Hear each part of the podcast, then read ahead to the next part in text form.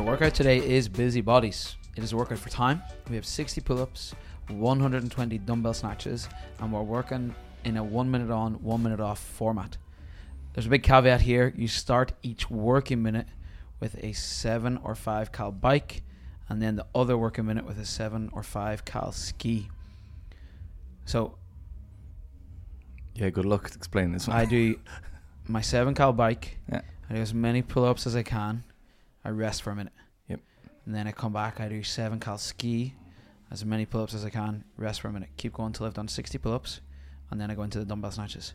Yep. This is horrendous. You think so? Yeah.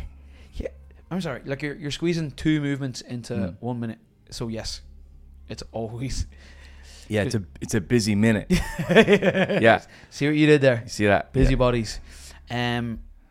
So this is We we uh, did a workout like this in the extra work, the like Tuesday extra work or Thursday extra work in Santry and Naas recently, Mm.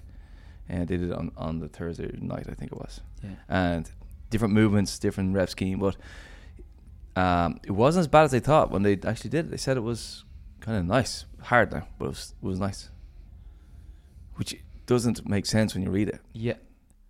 I'm not anticipating nice at all. So what's the stimulus then? How should this feel? It shouldn't feel nice, should it? Very busy. Yeah, it should. f- like you really are looking to go pretty quickly on the Yeah. erg. You want to be sub 30 seconds on the erg. At least. Yeah, sub 30. So you want to be like have 40 odd seconds, 35 seconds maybe on the on the reps then on the pull-ups or the dumbbell snatches. And then whenever I'm on the pull ups or the dumbbell snatches, am I going like as big sets as possible, or am I maybe doing smaller sets with teeny bits of rest? I'm thinking more about pull ups and dumbbell snatches here. Like do what you got to do. Like whatever you think will work for you. Winning is the strategy kind of thing.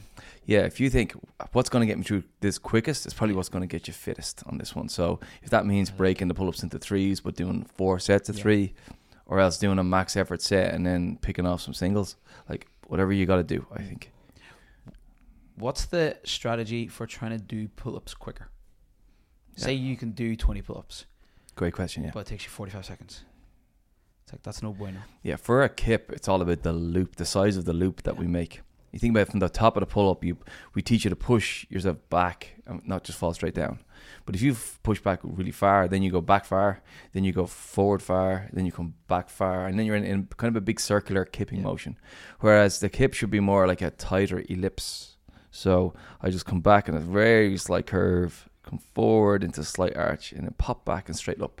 Jimmy used his finger to demonstrate that beautifully there. I did, and, and I got your eye contact all the way through. the whole way through. It was uh, so it's it's all about the it's an up and down movement to pull up, not a circle. So the more we can make the hip a bit more Up and up down. and down rather than backwards and forwards, that'd be better. So this is like I'm looking at this here and 120 dumbbell snatches. So that's just shy of the 17.1. What's it? 150, isn't it? Correct. And then 60 pull-ups. Well, that's way more than Fran. So this is a chance to work on the two m- most minging parts of those two workouts in my eyes. Because I prefer the thrusters to the pull-ups, and it's a chance to I just want to say you're probably in minority. I'd say most people hate, hate the, the thrusters, thrusters, more, yeah. and they probably hate the burpee over box more. Ah, but whenever they start doing 150 dumbbell snatches, I'd say they'll be dying to get back to the burpee.